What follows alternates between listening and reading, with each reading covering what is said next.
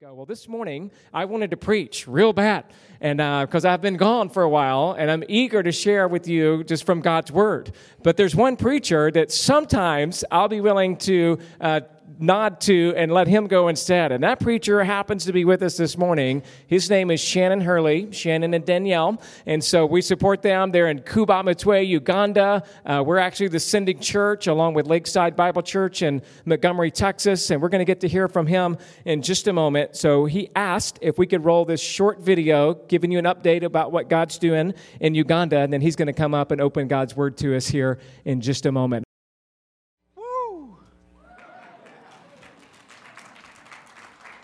When's the last time we had a mission trip from Placerita to Uganda?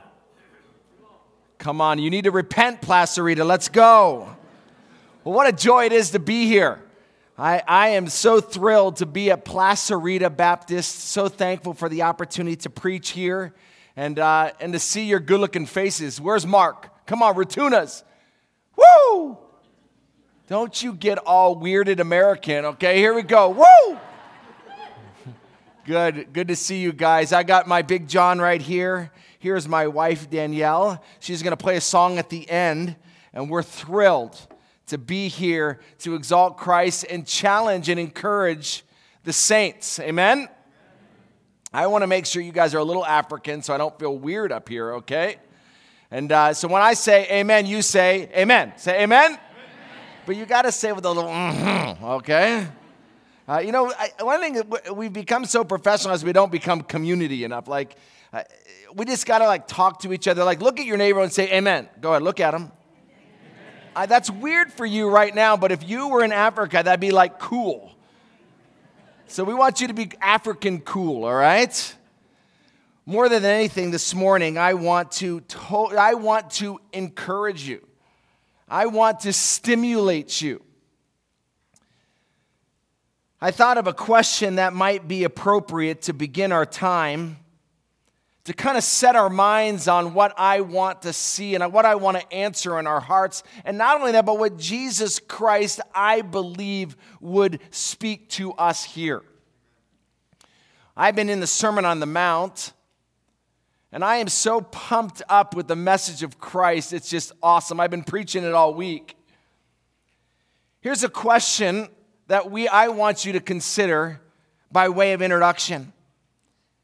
What would you say is the singular greatest reason for the lack of kingdom advancement for God's church?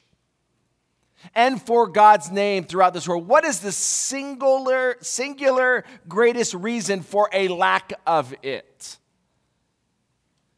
Let me take it a little closer to home. What is the greatest reason why God's church in America or in California is not causing and changing and transforming the societies in which we live?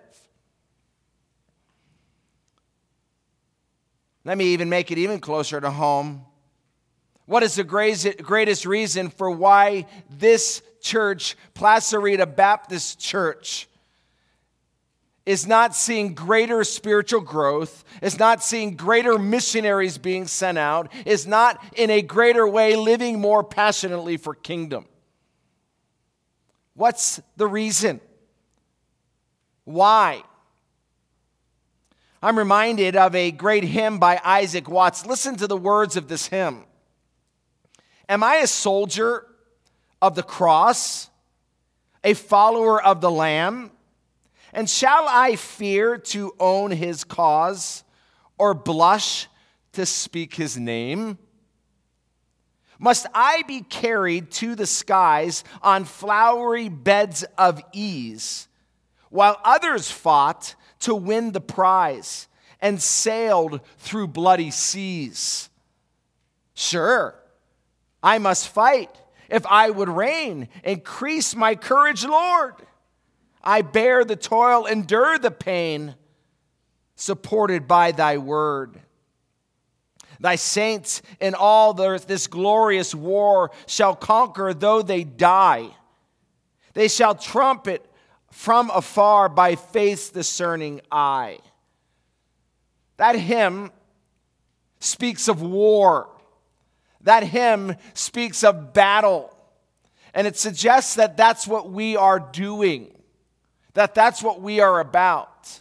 And honestly, some people say, Shannon, well, how do you like it in America? And, I, and honestly, the way I feel in America is I, I feel like I've gone from war and I come out to Disneyland. And everybody's chilling, everybody's hanging out, and they're having a good time. But nobody's living in reality. Nobody's warlike in their mentality. But I love this hymn because it conveys the heart of all true, listen, servants of the King. This unsatiable, unsatisfying passion for pleasing their master. This undying commitment to his service. A Christian understands we're at battle, that this life is bigger than just us here. We're but dust passing eh, quickly like a flower. We, as Christians, understand that we are in God's kingdom. We live with a different worldview. This is His kingdom. And we are, we, because we bent the knee to Jesus Christ, we have surrendered ourselves to Him as Master. We understand that life is not about the earthly momentary pleasure. And therefore, we live with our eye to the King, an eye to the kingdom. And we yield everything, all our resources, every possession we have, every gift, every ability, all directed at service to the Master. That's what we, that's who we are. And this passage before us declares that truth. In this passage, if you would open your Bibles to Matthew chapter 6, Matthew chapter 6. We hear those Bibles moving. Come on, move them, move them. In Matthew chapter 6, it's this glorious passage. In chapter 1 through 4, Matthew says, Listen, Jesus Christ is the King. Everybody, Jesus Christ is the? King. Is the? King. Woo! You can do that. Go ahead. All, all right. Woo! Jesus Christ, that's his declaration. I am the king. I am the. King.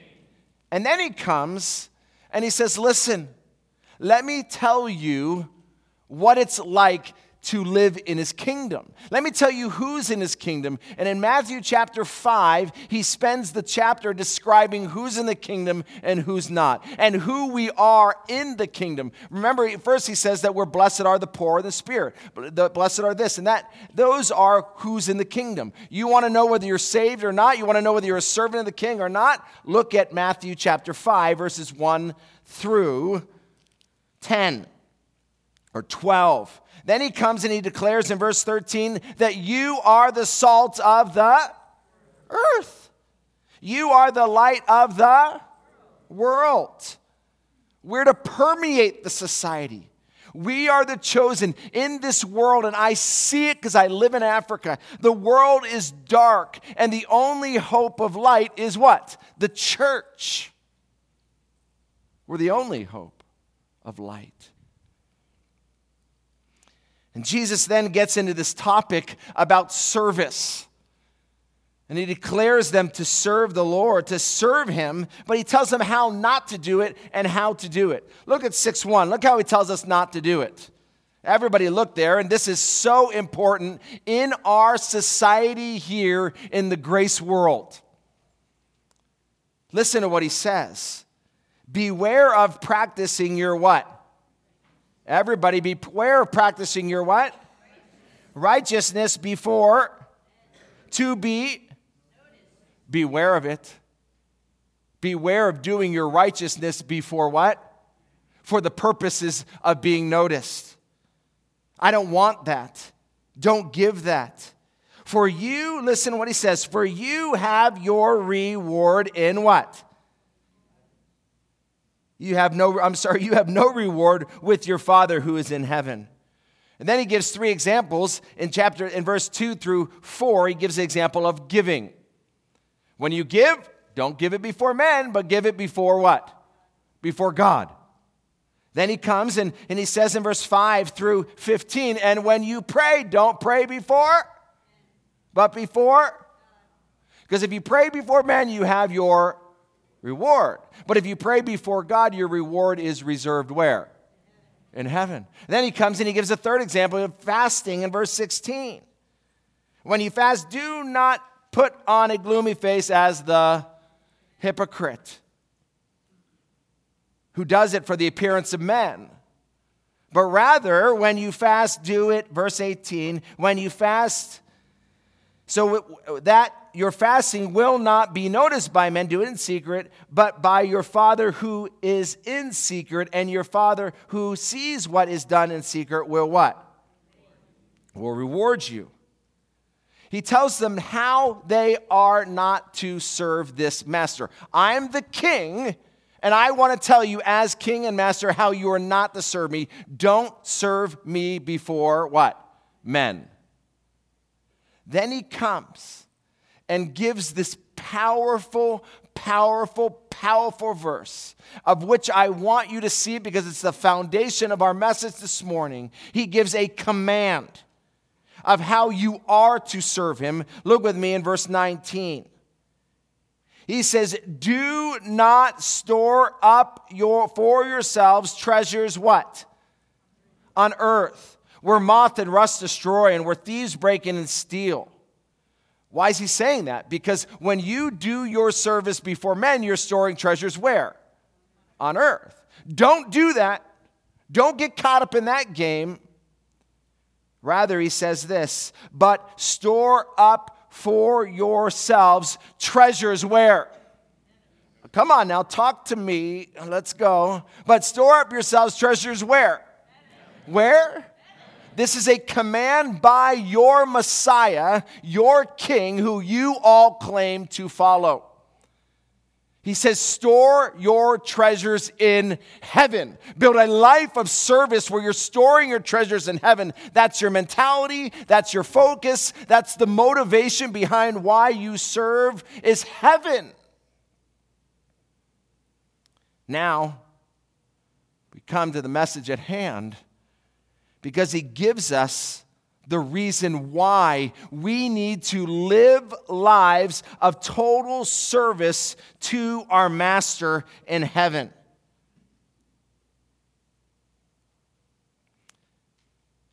And you see this by verse 21. Look at the first word in verse 21. What is it? Everybody, what is it? For. That's a gar in Greek. It's giving an explanation, an explanation as to why you must live your lives for heaven. Why you must live your lives for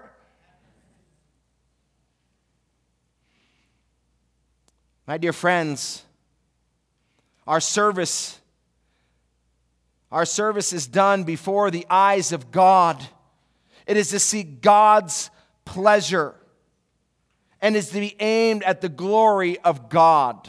Let me say that again. Hear me. Our service is to be done before the eyes of God for the pleasure of God and aimed at the glory of God. I, my concern is this that the Christian world aren't aimed at serving God. They don't wake up and live for the heavens, they live for the here and now. That we're not at war, we're not even serious. And there are great effects, great things that result in light of that. I don't know where you are at, but I want to ask an introductory question What are you living for? Let me ask it again. What are you living for? Where is your head focused? Where are your eyes directed? What are, your li- what are you doing with your lives? Are they directed here or here? Big question. And I want to beg of you if you are a servant of the king to live for here, and there's a reason why, and that's what I want to explain to you today. There are three pictures that are given here in this passage. How many pictures? Everybody, how many pictures? Three pictures. And I want to give you those pictures today. All right, we brought like props and everything to give them to you. First picture is that of a heart. First picture is that of a heart. And we're answering the question of why a Christian must live for the purposes of storing treasures in heaven. Why we must live for the purposes of storing treasures in heaven. The first reason is given for us in verse 21. Everybody look there with me. Verse 21 says, For where your what?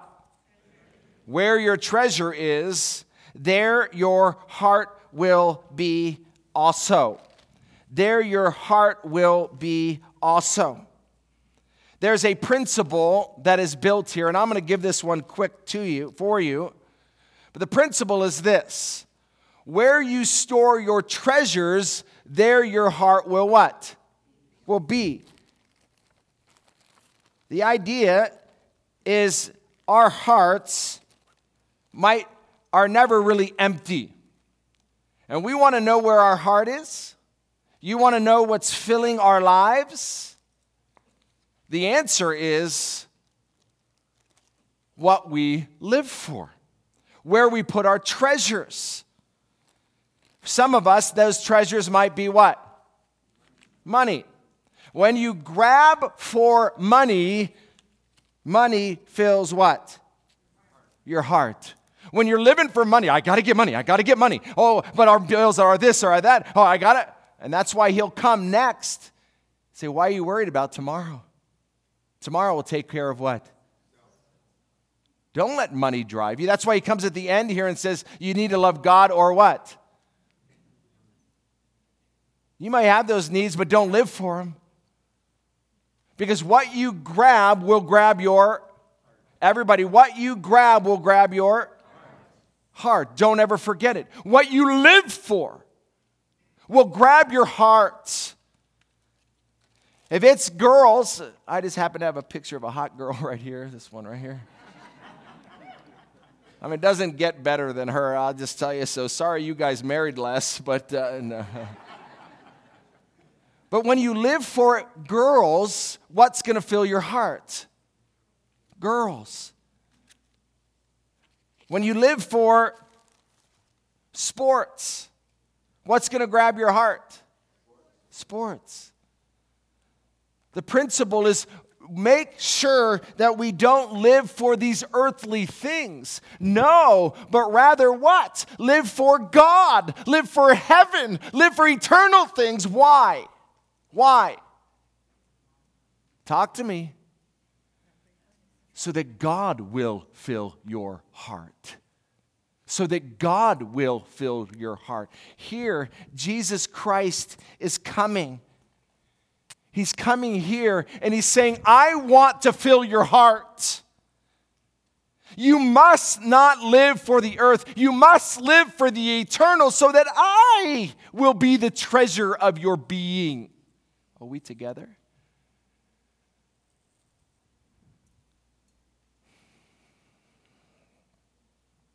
Powerful.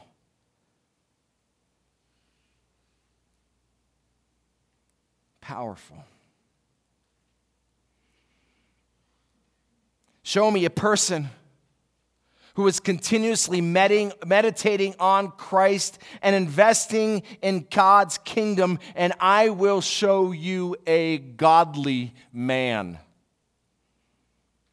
Show me a person who doesn't want to meditate on Christ and invest in the kingdom, invest his energies in eternal things. Show me one that wants to live for this world, and I will show you a man that doesn't love Christ you don't want to spend time with God each day? I'll show you a man that doesn't love Christ. Show, you, show me a religious man who's not concerned with Christ, and listen, I'll show you a hypocrite. And I think that's the problem we have. We have people who are saying, Jesus is mine, Jesus is mine, but we do not live for what? Jesus. And so, therefore, we become like these religious leaders right here. And I think that's exactly why Jesus addresses this principle. Because he's speaking to a crowd that is filled with living for the earthly, living for man. And as a result, we become hypocrites. We might do service, but it's not directed at him because other things have fulfilled our minds. The first picture is that of a first picture is that of a a heart. There's a second picture here. And that is of an eye. Look with me in verse 22 and verse 23. It says this The eye is the lamp of the. Everybody come with me. The eye is the lamp of the body. So that if your eye is clear, your whole body is full of but if your eye is bad, your whole body will be full of. If then the light that is in you is darkness, how great is that darkness? Here, Jesus gives this second illustration. Having just said what grabs your heart, what you grab will grab your heart, he now turns to this second illustration, and that is of the eye. And the idea is this what fills your eyes will fill your, your heart, will fill your body. Some people wanted to talk about is this literal? Is this, look, guys, read the text, all right? I think it's a literal illustration, literally talking about an eye, what you see fills your body. I don't think it's eh, the, the, the application is not literal, the application is more figurative, but this, the, the principle is simple. It's simple. What comes in through your eye will fill your heart and mind, will fill the person. I believe he's not just referring to the eye, but he's referring to the eye as a symbol of what you meditate on, what you think about, what you soak yourself in. I think this can also be an illustration. Are you allowed to do these things in church? Okay. So I don't want to break any rule. All right, maybe I do. So. The idea is we're like this sponge, and what we soak ourselves in what we soak ourselves, what we put our minds on, will what? Fill us. You're allowed to do that, and you are. Well, I mean, you're replacing this, yes. I mean, come on, let's, you know, shh.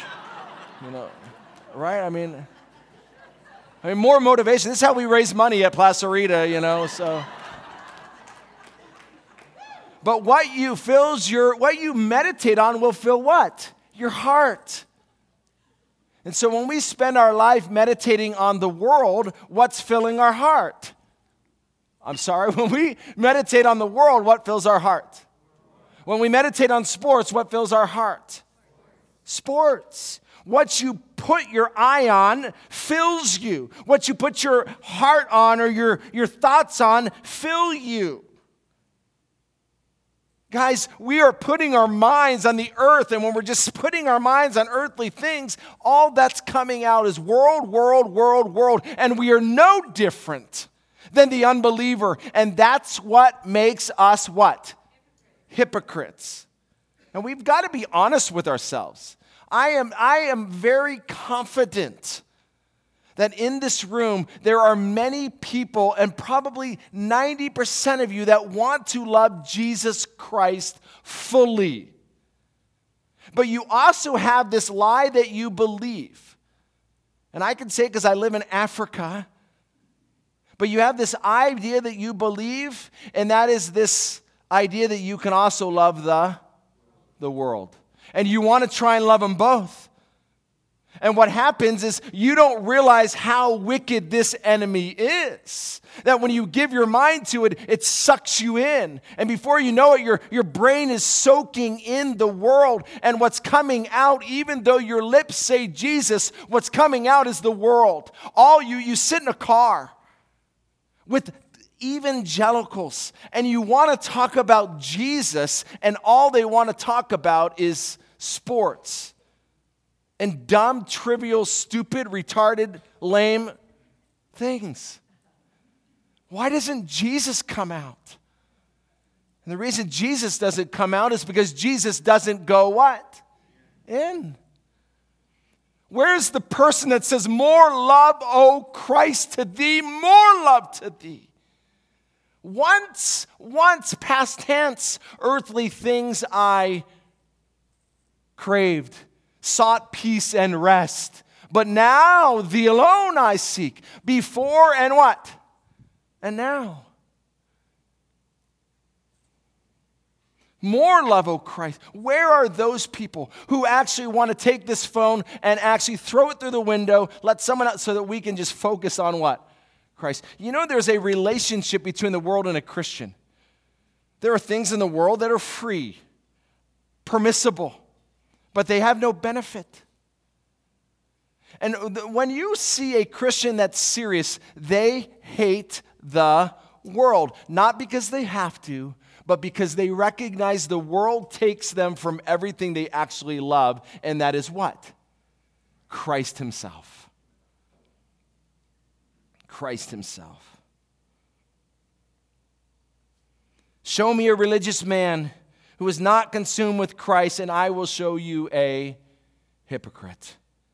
Show me a man who's continuously meditating on Christ, who gets rid of every other thing hindering him from his love affair with God, and I'll show you a godly man. What we do with our free time defines us. And it's for this reason a third illustration comes.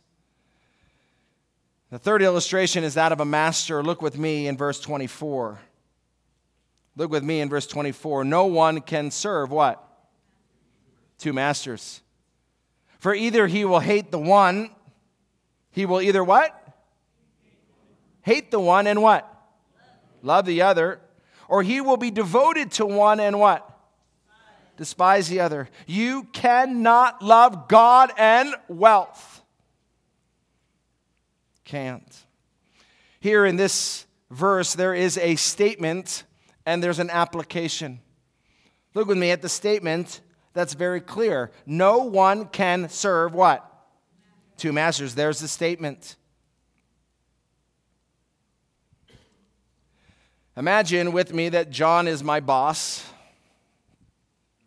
John is my boss, and Adam is my boss because if I do anybody else, no, I can get Don. You come here. He won't get offended and like get all weird on me. So if they're both my boss, the, the picture is I can't serve both of them at the same time. If he says, Shannon, I need you to go get me coffee, and he tells me, Shannon, I need you to shine my shoes, can I do them both at the same time? Impossible. Simple principle, right? Simple illustration. You can't have two bosses because you can't serve them both at the same time. Same time. Simple. That's why when that's why with companies that are serious with employees, they get them full time. Why? Because they don't want their heart divided here and divided here and ends up being nowhere.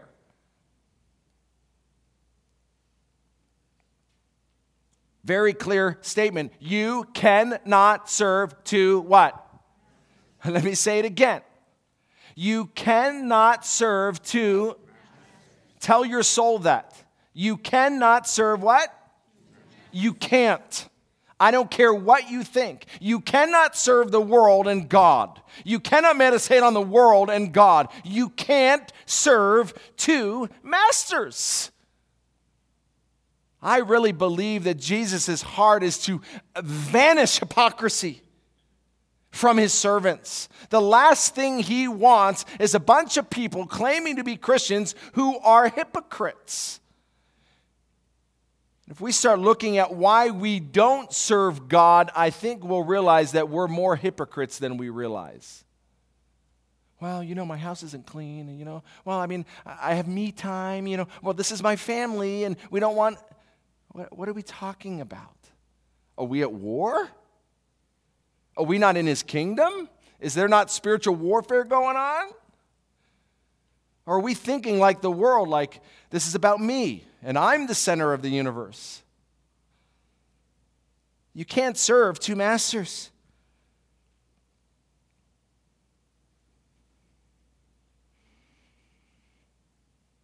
You're forced to choose which one you will serve Christ or the world.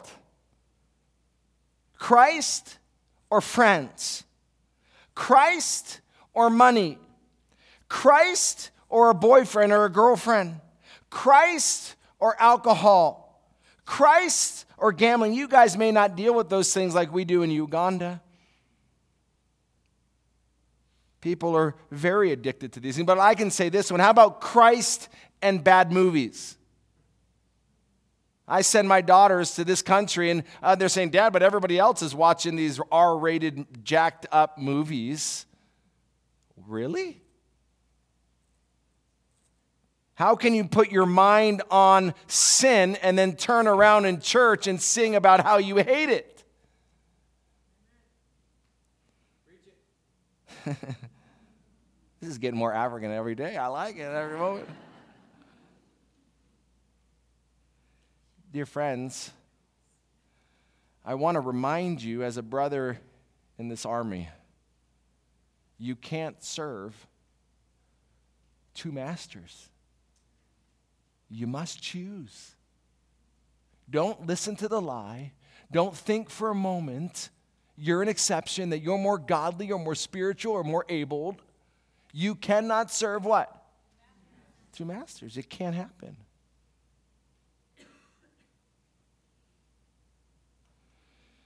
Says, Shannon, well, what does that mean practically? Well, I'm glad you asked because he comes and he applies it to us. Look what he says. For, again, the for is explaining. It's a gar in Greek. He says, Shannon, you must be a Greek scholar. No, I'm not. I'm just faking it. but so does Adam every week, so it doesn't matter. just kidding. Just kidding. He's actually a whole lot more intelligent than I am. Some get the look, some get the intelligence, you know.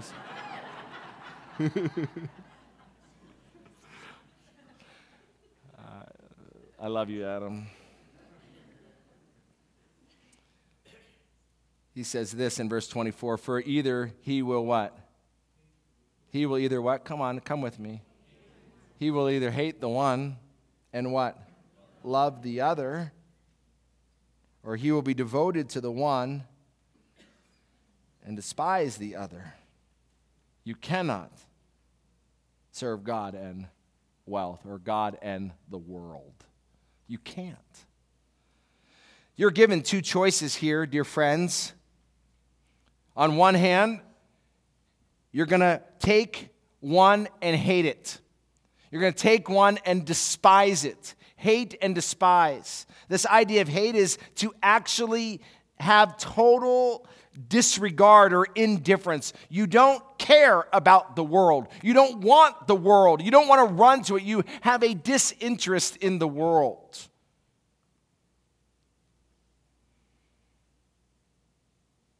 You don't find affection. You're not drawn to it. You don't pay attention to it. You don't give it thoughts. That's the idea that's going on here. You don't put your affections in it. You don't meditate on it. Because you know it's not worth investing in. You know it doesn't lead to value, it leads to wasting time.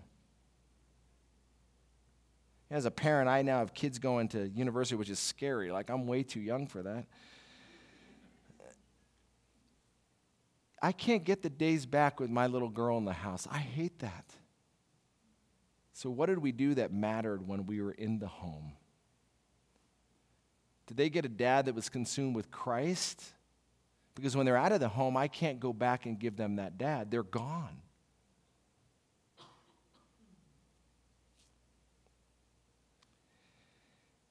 In contrast to those who love and those who are what?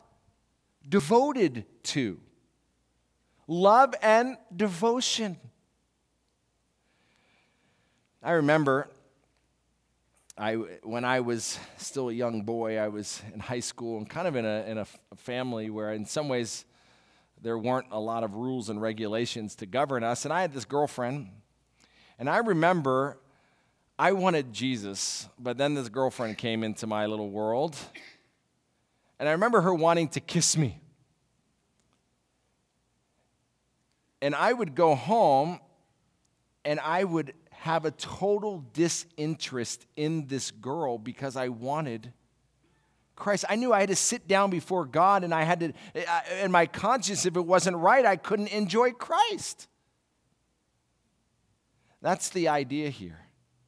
Let me give you another illustration in marriage. I'm a married man, married to the, a rock star. Like my wife, guys, you hear stories about my wife, but my wife is like that time, times a hundred. Like she's amazing. That's the truth. Uh, and we, we, invite you all to come to Uganda and, uh, and see these realities. And again, but you know what? I've realized in the world that there are a lot of pretty girls. Have you noticed that, Adam? I mean, there are a lot of pretty girls in the world. My wife is not the only pretty one. And you know, I can't love my wife and love what? Other women.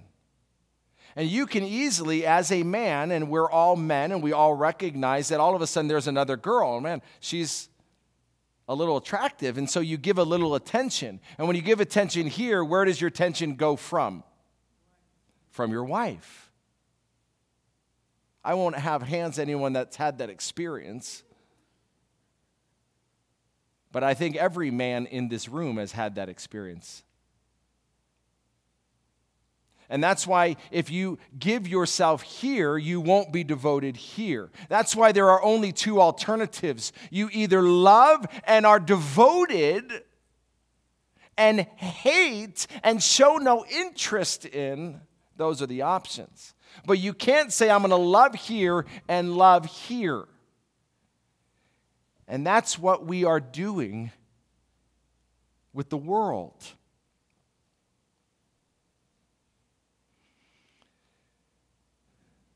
What does it mean to hate the world, to hate and despise a master? It means that you remove yourself from anything that will cause you to want that master.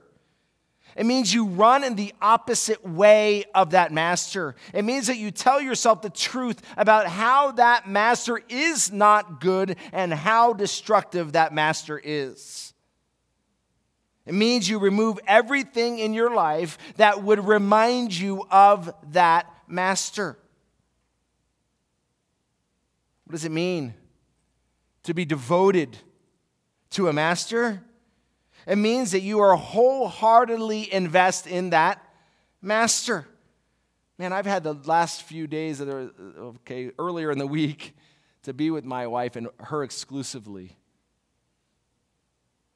And man, I'm like, and then I had to leave and go and travel around. I'm like, honey, I miss you. Honey, I, was, oh, come on, you know. I like, all I want is my wife. Like, guys, leave so I can just be with my wife. Why? Because when you foster the devotion and the affection for your wife or for the Lord, then all of a sudden he's all you what? All you want.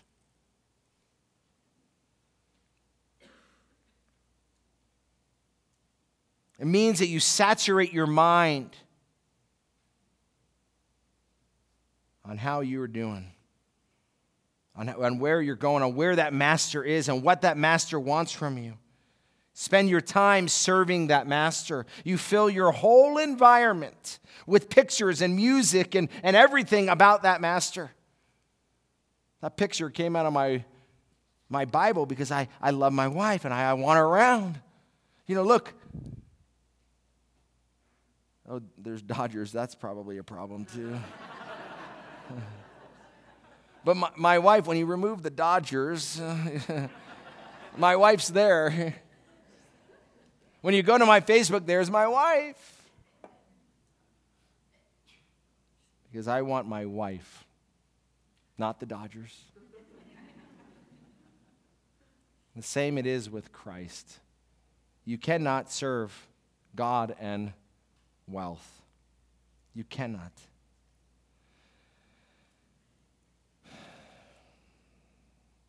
Friends,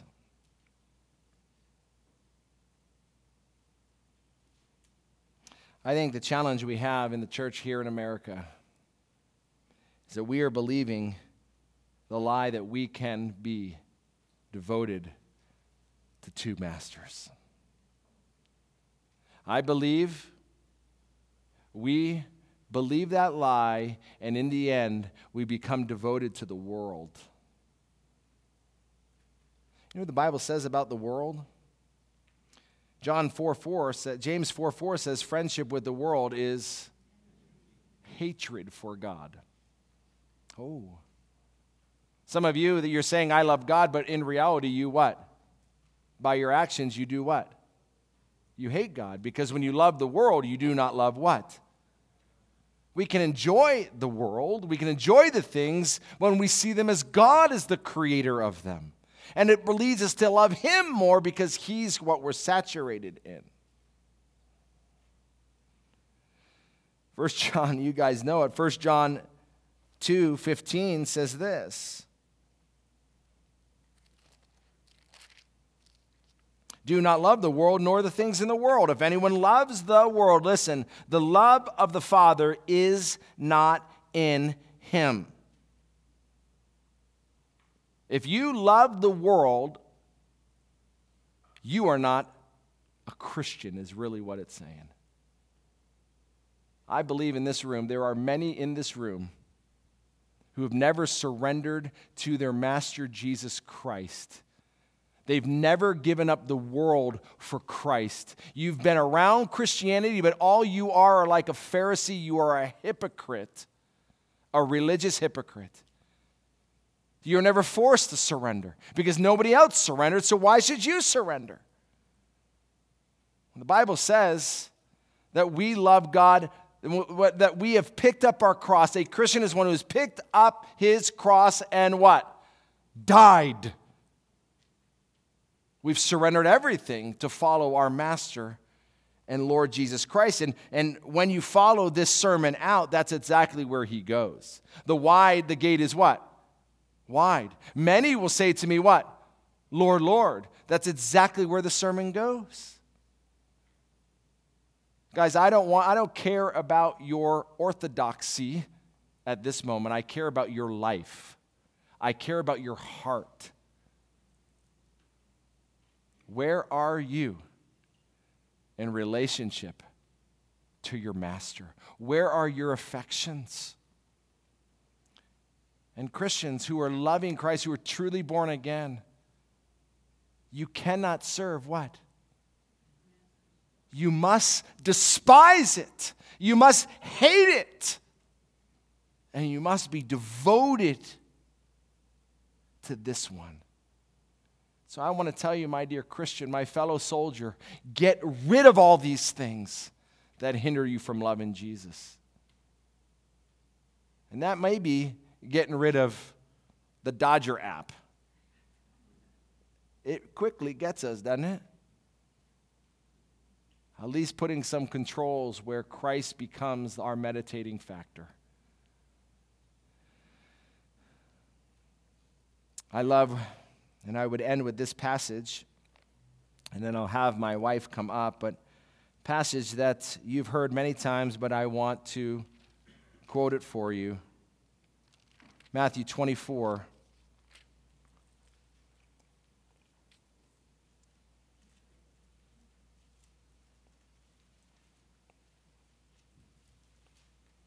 I'm sorry, did I say Matthew 24? That was fun. Joshua 24 Just making sure you know your Bibles and are awake. Joshua 24, verse 14. It says this Now, therefore, interesting, fear the Lord. And another word, and what? Serve him in what? Sincerity and truth. And how do we do that? By putting away the gods which your fathers served beyond the river in Egypt and serve the by putting away, despising, and hating all the other things.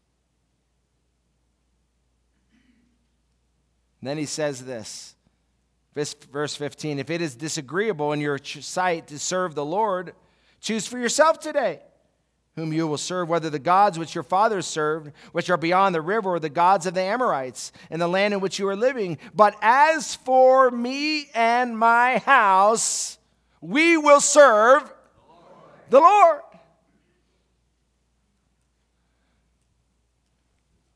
Friends, put away the gods. Say, Shannon, how, how do I, you know, I got to go to work tomorrow. Right, but why do you go to work? We're not saying you can't do secular things, but we take the secular and we turn them into sacred by using them as a means for the glory of God. You take your money instead of giving 5% to Placerita, give 20% and take another 30% and give it to worldwide missions and watch what happens to your heart. Watch. You'll have a new passion to work and make money. You say, How do you know? Because that was me. I know it from personal experience. But let us start by just loving Christ and sitting in His Word. When's the last time you read through the Bible? Dear friends, where is your heart? Where is your who is your your master? Let's pray together.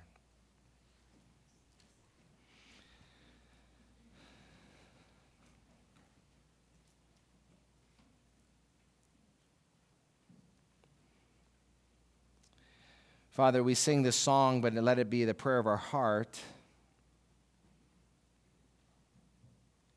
Take my life and let it be consecrated, Lord, to Thee. Take my moments and my days, let them flow with ceaseless praise. Take my silver and my gold, not a mite uh, would I withhold. Take my, my love, my Lord, I pour at your feet its treasure store. Take myself, I ever I will be ever only and all for thee, ever only all for thee. Lord, make that not just a song, not just a prayer, but re- real in all of our lives. And we ask this for our good, for your glory, and the advancement of your name and fame throughout this world. For the praise and glory of your name, we pray.